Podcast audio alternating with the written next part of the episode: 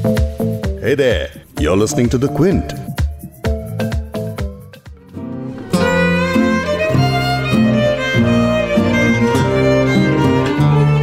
क्या तकल्लुफ करें ये कहने में? क्या तकल्लुफ करें ये कहने में? जो भी खुश है हम उससे जलते हैं। उर्दू के शायर जॉन एलिया ने बेतकल्लुफ होकर एक ऐसी बात कह डाली, जिसे कोई भी नाप तोल के ही बोलना पसंद करेगा।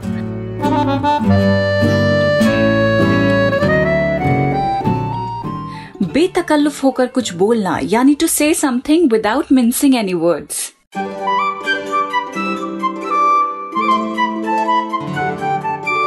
Quint और क्विंट हिंदी पर आप सुन रहे हैं उर्दू नामा। मैं हूँ फबीहा सैयद। आज हम बेतकल्लुफ होकर उर्दू शायरी के उन वर्कों में से कुछ ऐसे आशार निकालेंगे जो हमें तकल्लुफ लफ्ज को अच्छे से समझने में मदद करेंगे। तकल्लुफ, यानी कि फॉर्मेलिटी औपचारिकता, झिझक।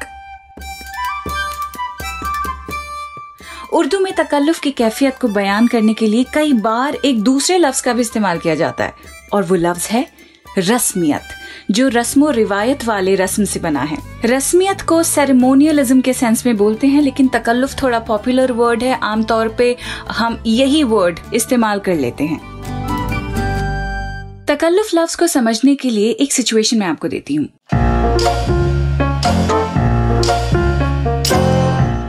किसी के घर बतौर मेहमान जाते हैं तो नाश्ते की टेबल पर आपने लोगों को मेहमान नवाजी करते वक्त ये कहते हुए ज़रूर सुना होगा कि अरे तकल्लुफ मत कीजिए, ये लीजिए थोड़ी सी चाय और लें।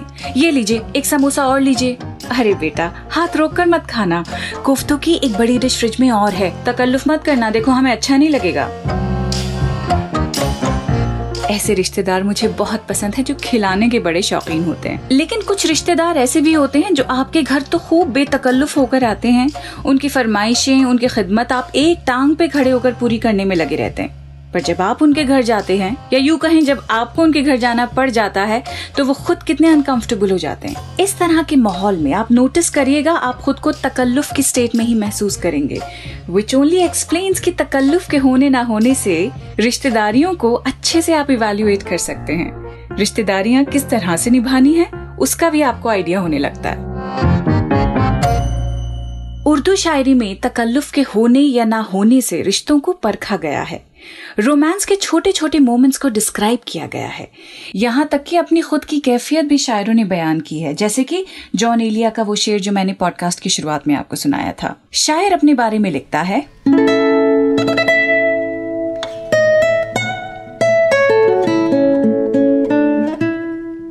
क्या तकल्लुफ करें ये कहने में, जो भी खुश है हम उससे जलते हैं।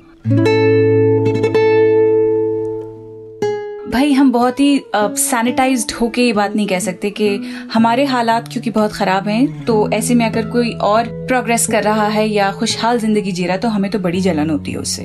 इस गज़ल का एक और शेर सुनाती हूँ। लिखते हैं, तुम बनो रंग, तुम बनो खुशबू। तुम बनो रंग, तुम बनो खुशबू। हम तो अपने सुखन में ढलते हैं। Música यानी शायर ने हर तरह की आर्टिकुलेशन तर्क कर दी है। तकल्लुफ की कैफियत ना होने को बेतकल्लुफी कहते हैं, जो या तो इंसान के सेल्फ कॉन्फिडेंस यानी खुद एतमादी का नतीजा होता है, या फिर बेतकल्लुफी का एहसास आपको किसी ऐसे इंसान की वजह से होता है, जिस पर आपको एतमाद हो। यानी जिसकी मौजूदगी में आप बेझिझक होकर फ्रीली जो चाहे बोल सकते हैं, जो चाहे वो कर सकते हैं, बिना इस खौफ के, कि वो आपको जज करेगा या बुरा मानेगा। यानी उस इंसान की प्रेजेंस में आप किसी तरह की एहतियात, किसी तरह की रिस्ट्रिक्शन महसूस नहीं करते हैं।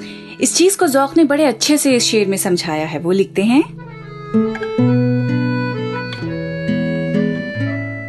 एजौक तकल्लुफ में है तकलीफ़ सरासर। एजौक तकल्लुफ में है तकलीफ़ सरासर। आराम में है वो जो तकल्लुफ नहीं करता।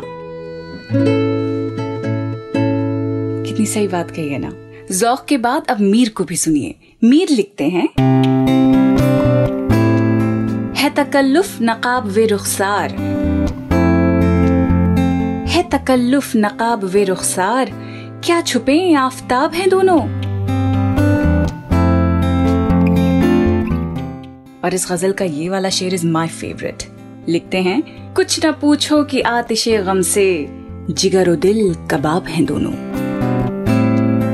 यानी आतिश गम गम की इतनी तपिश है, इतनी आग है कि उस आग में जिगर और दिल इतने सिके हैं, इतने सिके हैं कि कबाब बन गए हैं। वैसे मीर की एक और गज़ल में आतिश गम से दिल के भुनने की बात कही है। ये गज़ल भी बहुत पॉपुलर है, इसका एक शेर है।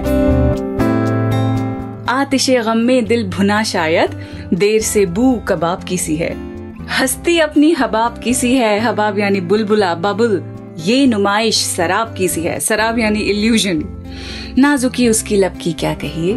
पंखुड़ी एक गुलाब की सी है। स्कूल में सीखी थी हमने ये, और एक कबाब वाला शेर मुझे याद रह गया, इसीलिए मैंने आपको ये सुनाया। यू नो वॉट एक्चुअली में मैं थोड़ी डिस्ट्रैक्ट हो गई हूँ। कबाब के बहाने से मीर की दूसरी गज़ल शुरू कर दी। देखा आपने मेरी बेतकल्लुफी का आलम? लेकिन तकल्लुफ के बावजूद, क्या नजदीकियाँ मुमकिन हैं? शमसुर रहमान फारूकी ने तो कुछ ऐसे ही कहा है। लिखते हैं, तकल्लुफ के कई पर्दे थे फिर भी, तकल्लुफ के कई पर्दे थे फिर भी, मेरा तेरा सुखन बेतह रहा। बेतह, यानी विदाउट एनी लेयर्स और तकल्लुफ से बेतकल्लुफी का फासला किस तरह तय करेंगे? इसका नुस्खा मेहदी हसन ने बहुत पहले दे दिया था एक गाने में। अरे बड़ा मशहूर गाना है, आपको याद होगा। प्यार जब हद से बढ़ा, सारे तकल्लुफ मिट गए। प्यार जब हद से बढ़ा, सारे तकल्लुफ मिट गए। आपसे फिर तुम हुए, फिर तू कौनवा हो गए। रफ्ता रफ्ता वो मेरी हस्ती का सामा हो गए। मेरे लिए this is the best example to explain कि तकल्लुफ खत्म किस तरह होते हैं। आपकी नज़र में अगर ऐसा कोई गाना है ऐसी कोई गज़ल है, कोई नज्म है तो कमेंट सेक्शन में ज़रूर बताइए। और ये भी बताइएगा कि उर्दू नामा के अगले एपिसोड में आपको किस वर्ड का मतलब समझना है। आज का पॉडकास्ट यहीं पे खत्म करते हैं। मैं हूँ फबेहा सैयद और आपसे बहुत जल्द फिर से मिलती हूँ।